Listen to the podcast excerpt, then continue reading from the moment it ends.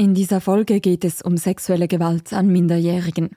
Wenn das bei dir schlechte Gefühle auslöst, dann höre dir den Podcast besser gemeinsam mit einer anderen Person an. Nicht über jede Tat ist gleich viel bekannt. In den ersten Folgen dieses Podcasts sprachen wir über Fälle, die in aller Öffentlichkeit passiert sind. Es gab Medienberichte, es gab Augenzeugen und Täter, die über ihre Taten sprachen – Sie schilderten dem Gutachter Frank Urbaniok detailliert, wie sie sich vor, während und nach der Tat gefühlt hatten. So konnte Urbaniok beurteilen, was sie zur Tat getrieben hatte. Dieser Fall ist anders. Wir wissen nur sehr wenig. Es geht hier um ein Sexualdelikt an einem etwa zehnjährigen Mädchen, begangen von einer Person, die als Flüchtling in die Schweiz gekommen ist und einen geduldeten Aufenthaltsstatus hat. Ein Mann, der als Asylbewerber in der Schweiz lebt, hat ein Kind sexuell missbraucht. Die einzige direkte Zeugin ist das Opfer und der Täter schweigt. Der Täter spricht kein Deutsch und auch durch den Dolmetscher will er nichts sagen, nichts zu seinen sexuellen Vorlieben für Kinder oder bereits begangenen Übergriffen. Es gibt hier eine gewisse Beurteilungsunsicherheit, weil er, was er selten ist, weil er wirklich weder zu dem noch zu damit zusammenhängenden Themen irgendwas gesagt hat. Und dann gibt es natürlich immer eine gewisse Beurteilungsunsicherheit, dann muss man es aus den anderen Dingen zusammenfügen. In dieser Folge geht es darum, was es bedeutet, wenn ein Täter über seine Tat schweigt. Wir schauen uns an, was der Mann getan hat, was seine Geschichte ist und weshalb er trotz seiner Tat nicht ausgeschafft wird. Es geht somit nicht nur um das Verbrechen, sondern auch darum, inwiefern die Herkunft eine Rolle spielt, auch in der öffentlichen Wahrnehmung und beim Umgang mit einer Tat. Ein Thema, das bei vielen Menschen starke Reaktionen auslöst und politisch genutzt wird. Auch darüber sprechen wir in dieser Folge. Wir dürfen dieses Feld, das ist mein großes Plädoyer, nicht den Hetzern, den Agitatoren, den fremdenfeindlichen äh, Menschen überlassen, die daraus politisches Kapital schlagen wollen. Aber weil wir das nicht dürfen, müssen wir die Probleme offen ansprechen. Das ist Hinter der Tat, der True Crime Podcast mit Frank Urbaniok. Mit dem bekanntesten Gerichtspsychiater der Schweiz blicken wir in die Psyche von Tätern und Täterinnen eine Koproduktion der Podcast-Schmiede und von Tagesanzeiger, Basler Zeitung und Berner Zeitung. Folge 4 Der Sexualstraftäter und die Debatte um Bleiberecht für Kriminelle. Dieser Podcast basiert auf Gesprächen mit Frank Urbaniok. Der Einblick in die Hintergründe der Fälle ist streng reglementiert. Darum verzichten wir auf detailliertere Angaben wie Namen, Orte oder Daten. Die Geschichte zu diesem Fall beginnt, als der spätere Täter sein afrikanisches Heimatland verlässt. Der Grund für seine Flucht ist unbekannt. Also warum ist er in die Schweiz? Das kann ich gar nicht sagen. Ich gehe davon aus, aus, aus wirtschaftlichen Gründen. Sein Ziel ist zu Beginn nicht spezifisch die Schweiz, sondern Europa. Wie viele Geflüchtete macht er mit großer Wahrscheinlichkeit die gefährliche Reise über das Mittelmeer per Boot. In Italien kommt er an und berührt zum ersten Mal europäischen Boden. Dort schlägt er sich zunächst mehrere Jahre durch, erst dann reist er in die Schweiz ein.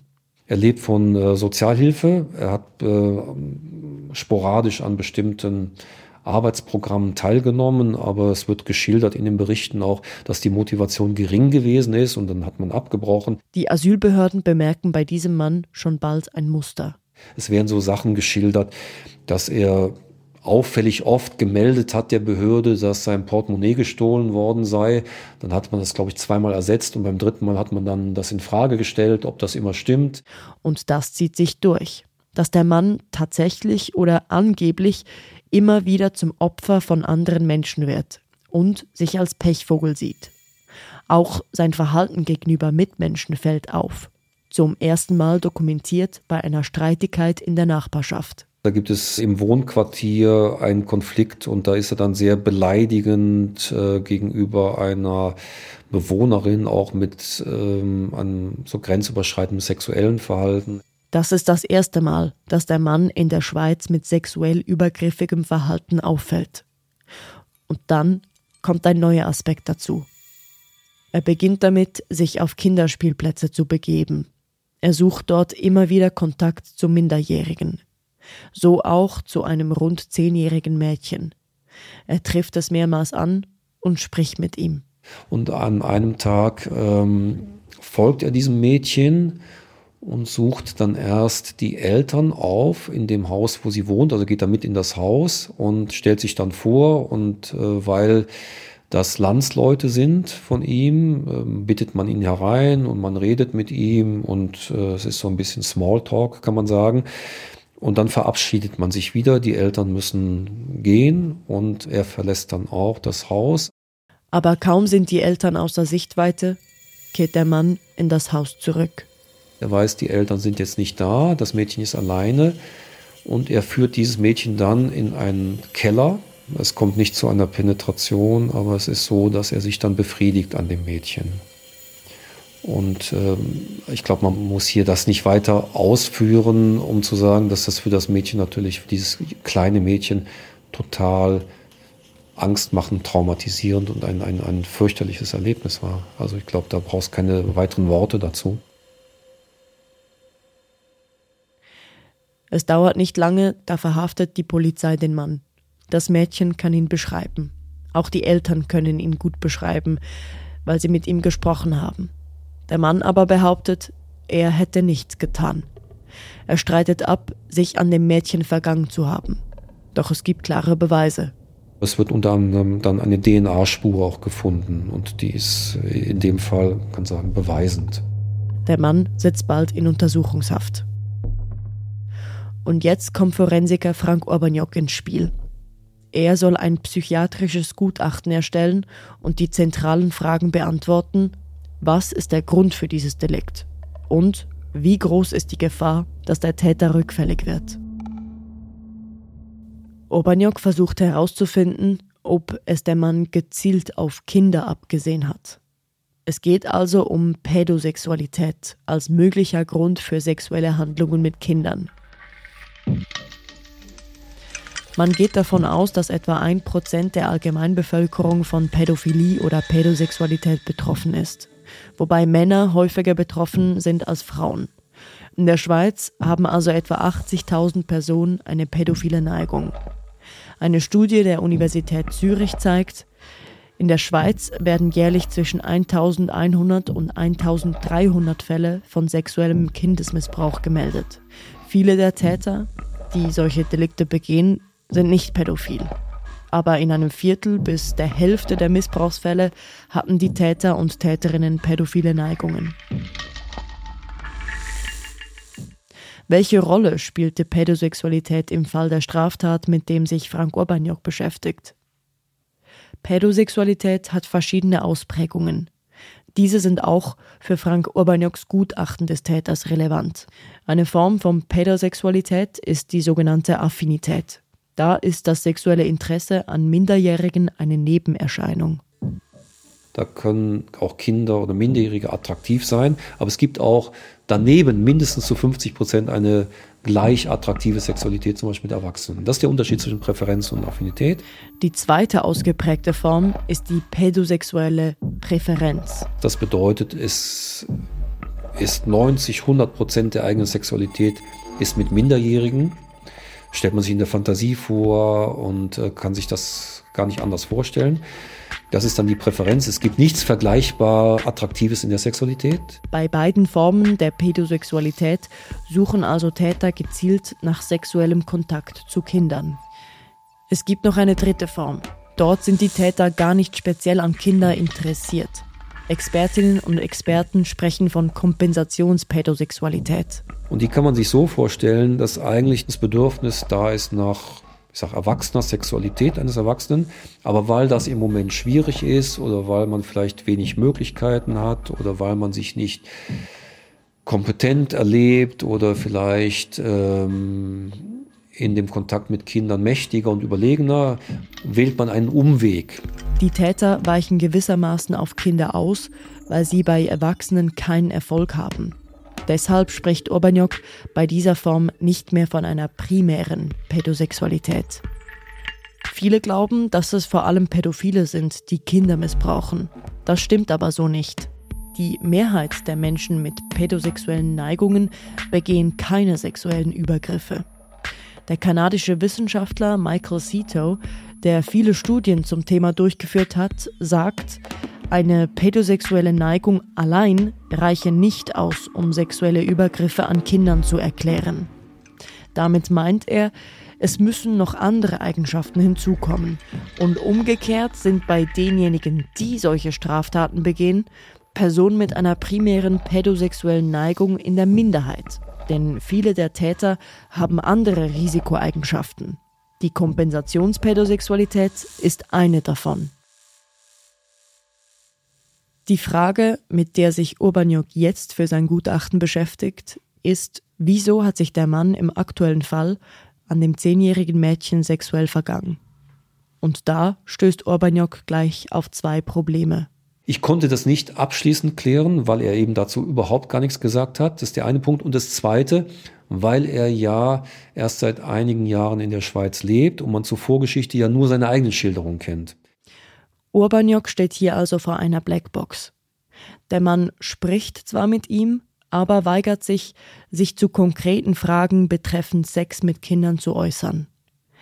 Man weiß nicht, ob der Mann in Italien schon einmal sexuellen Kontakt zu Kindern suchte oder vielleicht in seinem Heimatland. Urbaniok erhält dazu keine Informationen. Und das ist außergewöhnlich. Denn bei Schweizer Tätern oder bei solchen aus dem nahen Ausland kann Urbaniok seine Gutachten auf viel mehr Informationen stützen. Informationen, die in der Schweiz selber oder in Nachbarländern einfacher zu erhalten sind, als eben zum Beispiel, wie in diesem Fall, aus einem afrikanischen Land. In diesem Gutachten kann sich Urbaniok also auf weniger Fakten und Dokumente stützen und muss deshalb eher mutmaßen und annehmen. Es ist möglich, dass es so eine pädosexuelle Präferenz oder Affinität ist. Das ist offen und der weitere Verlauf wird auch zeigen, ob es mehr in diese Richtung geht. Aber ich habe es für am wahrscheinlichsten gehalten zu dem Zeitpunkt, dass es so eine Kompensationspädosexualität ist. Urbaniok betont, dass dies nur eine Annahme ist, weil der Täter ja nicht über das Delikt und sein Motiv sprechen will. Für eine Kompensation spricht unter anderem, dass der Mann durchaus auch von Sex mit Erwachsenen erzählt. Er hat Sexualität geschildert, hat Prostituiertenbesuche geschildert, ob das jetzt stimmt oder nicht, man weiß es nicht genau. Aber äh, es ist gut möglich, dass es äh, so etwas ist aus mangelnder Gelegenheit, dass es ein Ausweichverhalten ist. Dazu kommt, dass seine finanzielle Situation als Asylbewerber in der Schweiz ihm wahrscheinlich verunmöglichte, weiterhin für Sex zu bezahlen. Asylbewerber erhalten knapp 10 Franken pro Tag für Essen und Hygieneartikel. Weil Prostituierte kosten Geld, vielleicht geht das nicht, äh, es gibt vielleicht sexuelle Bedürfnisse und dass es dann so natürlich auf eine ganz unempathische Art und Weise plötzlich auch zu einer Option wird. Urbaniuk geht daher davon aus, dass der Täter nicht gezielt nach Kindern suchte, sondern das Mädchen benutzte, um seine Sexualität auszuleben. Und das ungeachtet der Konsequenzen für das Opfer. Das passt zu dem, wie der Täter sich und die Welt um sich herum wahrnimmt. Er sieht sich nicht als Täter, sondern als Opfer, dem immer wieder Unrecht geschieht. Das spürt Urbaniok bereits im allerersten Gespräch. Die Person, die präsentierte sich mir gegenüber dann einerseits so, dass er, man kann sagen, sehr viele Vorwürfe machte, den Behörden, auch ähm, im Gutachten war er nicht einverstanden, dass er über dieses Delikt überhaupt befragt wird. Das empfand er als ganz falsch. Der Mann will mit Urbaniok nur über seine Probleme sprechen, die er im Leben angeblich hat. Dass er zum Delikt etwas sagen soll, findet er falsch. Zum Delikt selber hat er im Prinzip keine Auskünfte gemacht, sondern hat lange Zeit aufrechterhalten, dass das eine Falschbeschuldigung ist. Warum, das kann er sich nicht vorstellen. Schlussendlich macht der Mann keine einzige Aussage zum Delikt. Und auch zu seiner Sexualität schweigt er. Stattdessen sagt er nur, dass er Probleme habe und man ihm helfen müsse. Diese Externalisierung, die sich auch so durch die Biografie zog, indem er sich selber als jemand sah, der eigentlich erfolgreicher hätte sein sollen, was Bestes verdient hätte, aber dann durch widrige Umstände oder Behörden, die nicht richtig funktioniert haben, das zog sich dann auch so durch die Begutachtung eigentlich durch. In den Gesprächen schafft es der Mann kaum, sich in andere hineinzuversetzen. Stattdessen setzt er sich immer selbst in den Mittelpunkt. Er hat ganz eindeutig das, was man nennt, eine gesteigerte Egozentrik. Es geht um ihn. Es geht um ich, ich, ich, ich. Und das kann man sich ja gut vorstellen, dass diese Kombination von dem basalen Wahrnehmungsmuster, ich kriege nicht das, was mir zusteht, plus ich werte meine eigenen Bedürfnisse sehr stark, sehr hoch, gesteigerte Egozentrik, es geht um ich, ich, ich, um meine Befindlichkeit, dass das so einen Boden dafür bildet, weil ich so ein Legitimitätsgefühl habe, dass mir das zusteht, anders kriege ich es nicht, dass man das dann legitim findet, auch die Grenzen zu überschreiten. Diese klare Grenze hat er überschritten. Er hat sich an einem zehnjährigen Mädchen vergangen, obwohl er dies nach wie vor abstreitet. Er hat ein Kind sexuell missbraucht. Ungeachtet davon, was ihn dazu getrieben hat, ein unverzeihliches Vergehen, eine hart überschrittene Grenze.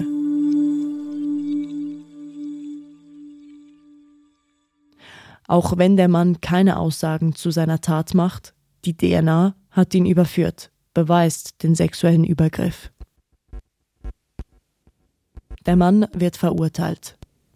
Da er zum ersten Mal straffällig wird und da der Übergriff den Tatbestand der Vergewaltigung nicht erfüllt, handelt es sich juristisch um einen Strafbestand, der nicht zu einer sehr hohen Strafe führt. Er bleibt etwas mehr als ein Jahr im Gefängnis. Und dann kommt er wieder raus.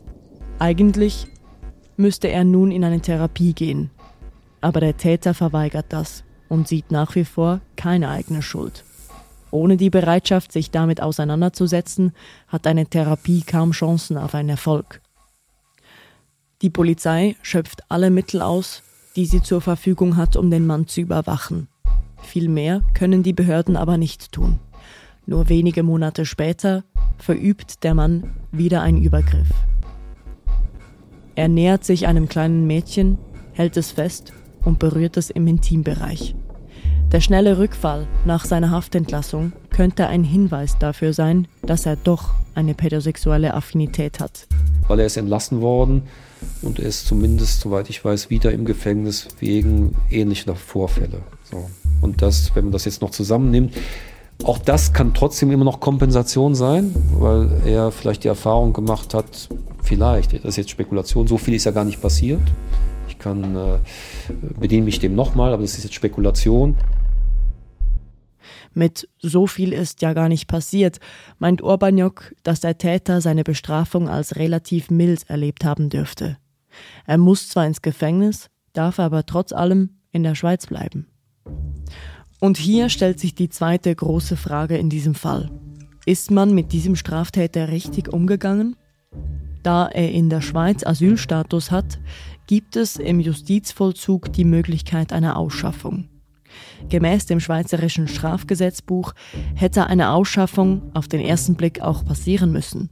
Dort steht nämlich im Artikel 66 Das Gericht verweist den Ausländer, der wegen einer der folgenden strafbaren Handlungen verurteilt wird, unabhängig von der Höhe der Strafe für 5 bis 15 Jahre aus der Schweiz. Und dann folgt eine lange Auflistung von Straftaten, von Widerhandlungen gegen das Betäubungsmittelgesetz, also das Konsumieren von illegalen Drogen, missbräuchlicher Bezug von Sozialleistungen hin zu Mord und Totschlag über Raub, qualifizierten Diebstahl und Zwangsheirat bis zu sexuellen Handlungen mit Kindern. Der Täter müsste also ausgeschafft werden, egal wie hoch seine Strafe war. Das ist im Gesetz so geregelt. Basis dafür ist die umstrittene Ausschaffungsinitiative der rechtsbürgerlichen SVP.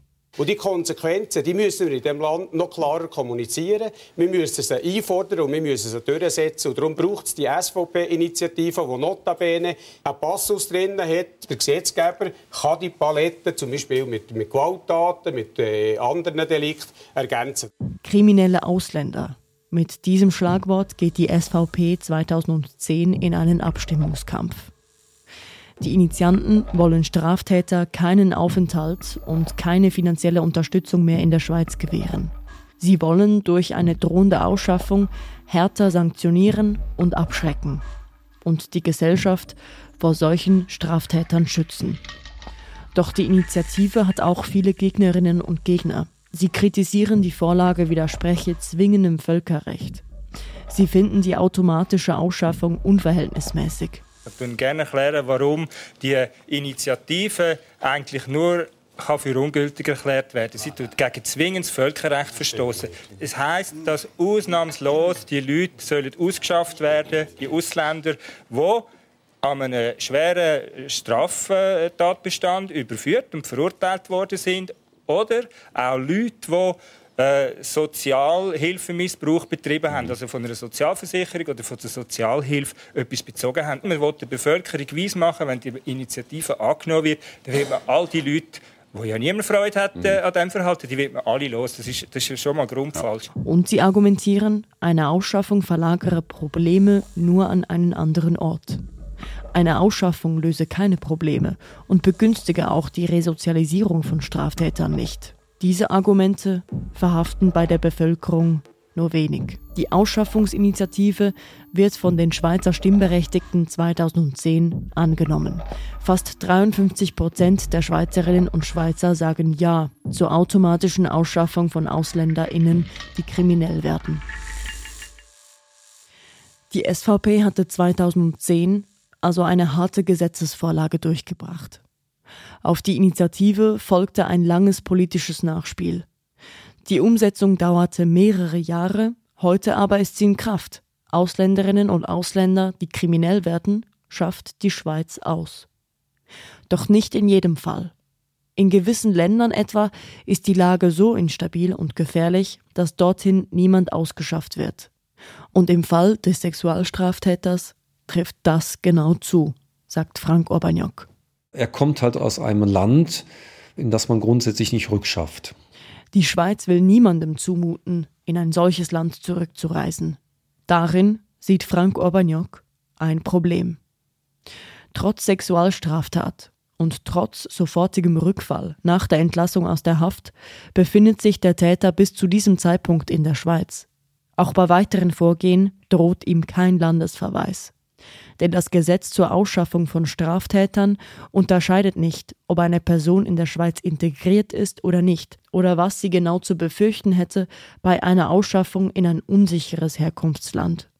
So kommt es vor, dass gut integrierte Ausländer wegen eines vergleichsweise kleinen Deliktes in ihr Heimatland ausgeschafft werden, weil die Schweiz das Land als sicher einstuft.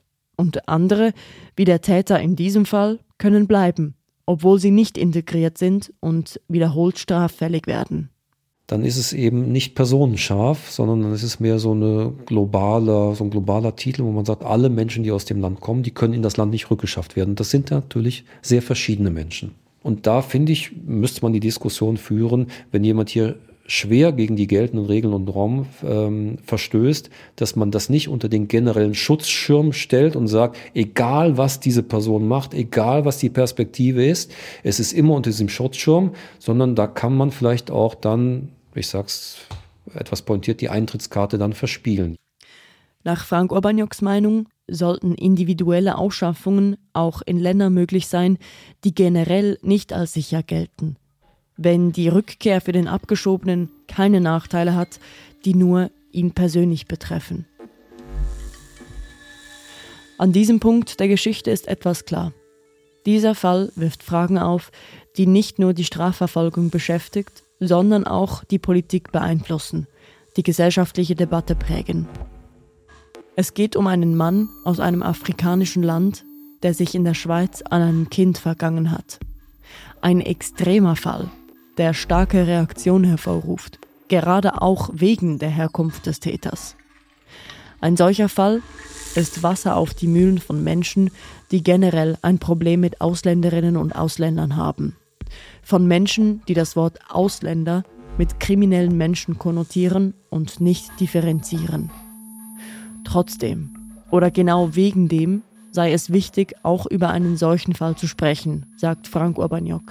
Wir dürfen dieses Feld, das ist mein großes Plädoyer, nicht den Hetzern, den Agitatoren, den fremdenfeindlichen äh, Menschen überlassen, die daraus politisches Kapital schlagen wollen. Aber weil wir das nicht dürfen, müssen wir die Probleme offen ansprechen. Die Schweizer Kriminalstatistik hält fest. Der Anteil von Menschen mit ausländischer Staatsangehörigkeit unter Straftätern ist höher als ihr Anteil in der Bevölkerung. Während in der ständigen Wohnbevölkerung rund jeder vierte Ausländerin und Ausländer ist, ist es unter Straftätern in der Schweiz jeder dritte. Genauer, 53 Prozent aller Straftaten der Schweiz werden von Täterinnen und Tätern ohne Schweizer Pass begangen. 17 Prozent von Personen, die sich nur kurzfristig im Land aufhalten, etwa abgewiesene Asylbewerber, Grenzgänger oder sogenannte Kriminaltouristen. Und 32 Prozent von Personen, die zur ständigen ausländischen Wohnbevölkerung gehören. Also Personen, die über mehr oder weniger längere Zeit Teil der Schweizer Gesellschaft sind. Vergleicht man verschiedene Herkunftsgruppen, ist bei gewissen Gruppen die Zahl der Personen, die straffällig werden, deutlich überproportional. Aber die große Mehrheit von Ausländerinnen und Ausländern wird nie straffällig. Dennoch müsse man über die Gruppe von Menschen, die kriminell werden, auch offen sprechen, sagt Frank Urbaniok. Weil wir damit etwas dagegen tun, dass Menschen, die das in ihrem konkreten Lebensalltag erleben, dass die das Vertrauen verlieren, weil die sagen, ich erlebe in meinem Alltag, ich erlebe Probleme, ich erlebe bestimmte Migrations-, Kriminalitätsprobleme, bestimmte Parallelgesellschaften, ich erlebe das, aber es findet gar nicht statt in der Diskussion. Die öffentliche Auseinandersetzung sei hier oft zu wenig sachlich, findet Urbaniuk. Denn während rechtspopulistische Parteien mit Ausländerkriminalität Politik machen, tun sich linke Parteien wiederum schwer damit, über Ausländerkriminalität zu sprechen, weil sie befürchten, dass der Ruf aller Ausländerinnen und Ausländer in der Schweiz Schaden nimmt. Wenn man Fälle thematisiere, in denen ein Täter ausländischer Herkunft sei, könne man nicht verhindern, dass generell fremdenfeindliche Menschen sich dadurch in ihrem Weltbild bestätigt fühlen. Aber wenn man nicht darüber spreche, so Urbaniok, dann laufen wir Gefahr, dass Menschen Vertrauen verlieren, dass sie sich von der Gesellschaft, vom Diskurs verabschieden. Und das ist eine Gefahr für die Demokratie. Und zum Teil radikalisieren sie sich dann und sagen, das sind die Einzelnen, die uns vertreten. Und dann, dann, dann geben wir gerade Wasser auf die Mühlen der Populisten und der Extremisten. Migrationsproblematik muss man vernünftig, sachlich, muss man diskutieren, muss diese Fragen stellen und die nicht vom Tisch wischen. Und das Bild ist überhaupt nicht, dass es ein Gegensatz ist gegenüber einer auch weltoffenen Gesellschaft, gegen einer Gesellschaft, die sich engagiert für verfolgte und bedrohte Menschen, auch eine Gesellschaft, die geregelte Migration kennt, weil sich viele Ausländer, das muss man auch sagen, die Mehrheit aller Ausländer verhält sich gesetzestreu und ist ein Gewinn für die Gesellschaft. Aber es gibt auch die andere Seite. Diese Fälle müsse man ohne Scheuklappen anschauen, auch um zu verstehen, wie eine Person zum Täter wird und welche Rolle seine Herkunft spielt. Der Faktor Herkunft tauche immer wieder in Täterbiografien auf, mit denen er sich beschäftigt, sagt Frank Urbaniok. Welche Rolle spielt er? Die Forschung sagt, Ausländerinnen und Ausländer sind nicht von Natur aus krimineller, so wie es in der politischen Debatte suggeriert wird. Für die statistischen Unterschiede kennt sie vor allem drei Erklärungen. Erstens sind Migranten im Schnitt jünger und männlicher als die Gesamtbevölkerung. Beides, junges Alter und männliches Geschlecht, begünstigt kriminelles Verhalten. Allerdings erklärt dieser Faktor kaum den höheren Anteil an ausländischer Staatsangehörigkeit bei den meisten Straftaten. Zweitens spielen sogenannte sozioökonomische Faktoren, also das Umfeld, eine Rolle etwa eine problematische Wohngegend, tiefe Bildung, Armut oder ein Elternhaus, das wenig Orientierung bietet. Aber auch da gilt, dieser Faktor kann die starke Überrepräsentation bestimmter Nationalitäten nicht erklären. Und drittens gibt es kulturelle Gründe, etwa Vorstellungen über Männlichkeit, Ehre und patriarchale Strukturen oder ein anderes Verhältnis zu Gewalt. Gerade diesen kulturellen Faktoren begegnet Frank Urbaniok in der Praxis bei Straftätern ausländischer Herkunft immer wieder. Auch im Fall des Sexualstraftäters. Klar ist, der Täter handelte egozentrisch und empathielos. sah sich ständig als Opfer, legitimierte seine Taten über einen von ihm wahrgenommenen Anspruch. Er verweigerte eine Auskunft darüber, inwiefern pädosexuelles Interesse bei seiner Tat eine Rolle spielte. All diese Persönlichkeitsfaktoren haben ihn in erster Linie zum Täter gemacht. Dazu kommen in seinem Fall aber auch kulturelle Faktoren. Ein patriarchales Männlichkeitsbild, das sich in einer Art Anspruchshaltung gegenüber Frauen und Mädchen zeigt, eine Wahrnehmung von Gewalt als legitimes Mittel zur Durchsetzung dieses Anspruchs und dass die hiesigen Normen und Regeln für ihn keine Rollen spielen. Die Frage ist, kann er irgendwann trotz allem noch Teil der Gesellschaft werden? Alle bisherigen Integrationsbemühungen sind bei ihm gescheitert. Wie sieht es aus mit einer zukünftigen Integration? Nicht gut, sagt Frank Urbaniok.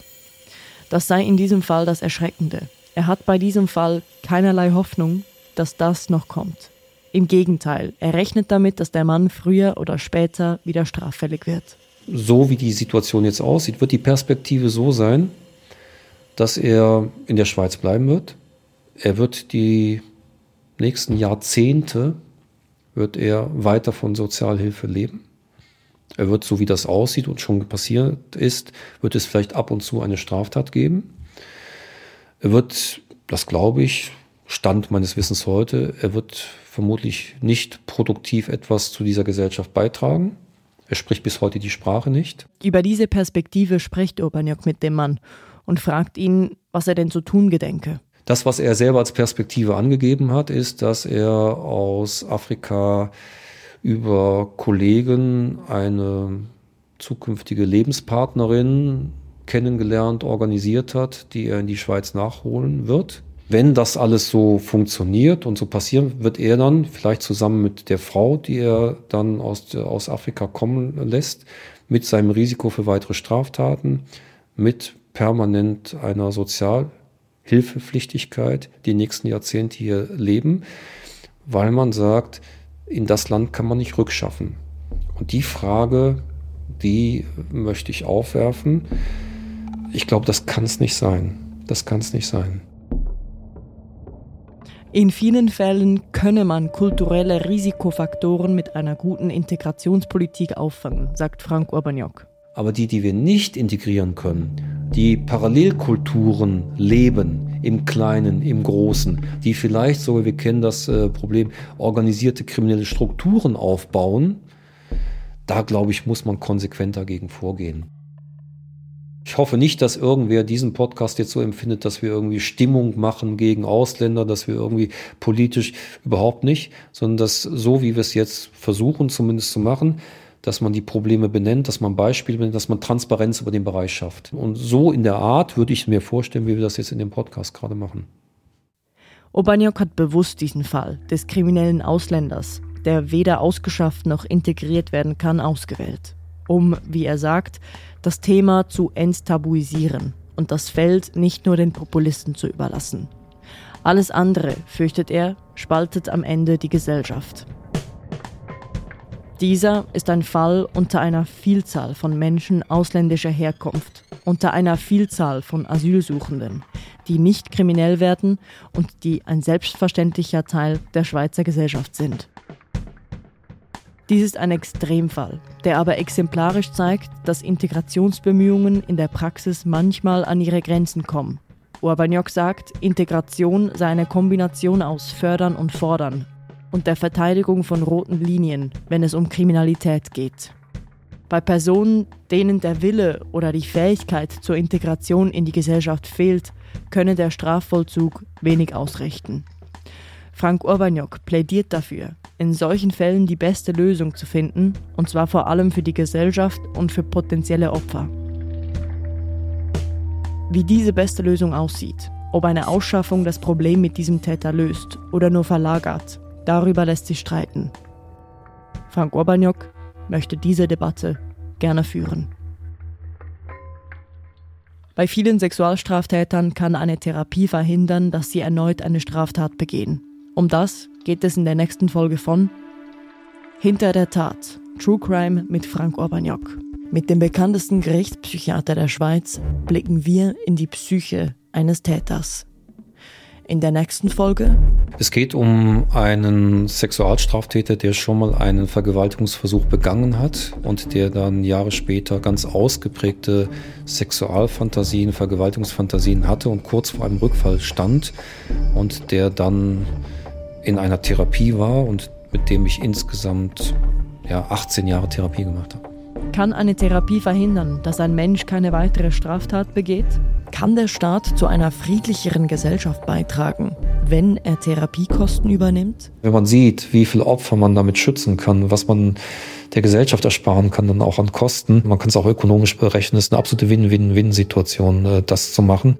Was in 18 Jahren Therapie passiert und wie eine Therapie Straftaten verhindern kann, Darüber spricht Frank Urbaniok in der nächsten und letzten Folge von Hinter der Tat. Überall, wo es Podcasts gibt. Habt ihr Fragen oder Bemerkungen zur aktuellen Folge? Dann schreibt uns auf podcasts.tamedia.ch. In einer Bonusfolge werden wir die wichtigsten Fragen aufgreifen. Mehr Crime-Inhalte findet ihr auf der Webseite und in der App des Tagesanzeigers, der Basler Zeitung, der Berner Zeitung und aller Tamedia-Titel. Wer noch kein Abo hat, kann den Tagesanzeiger drei Monate zum Preis von einem Monat hören und lesen. Mehr Infos auf podcast.tagesanzeiger.ch. Hinter der Tat. Redaktion Simon Lechmann. Produktion bei der Podcast-Schmiede Cheyenne Mackay, Franziska Engelhardt, Nico Leuenberger. Produktion beim Tagesanzeiger Laura Bachmann und Mirja Gabatula. Erzählerin Laura Bachmann, Sound, Mix und Mastering Christina Baron, Projektleitung bei der Podcast-Schmiede Cheyenne Mackay.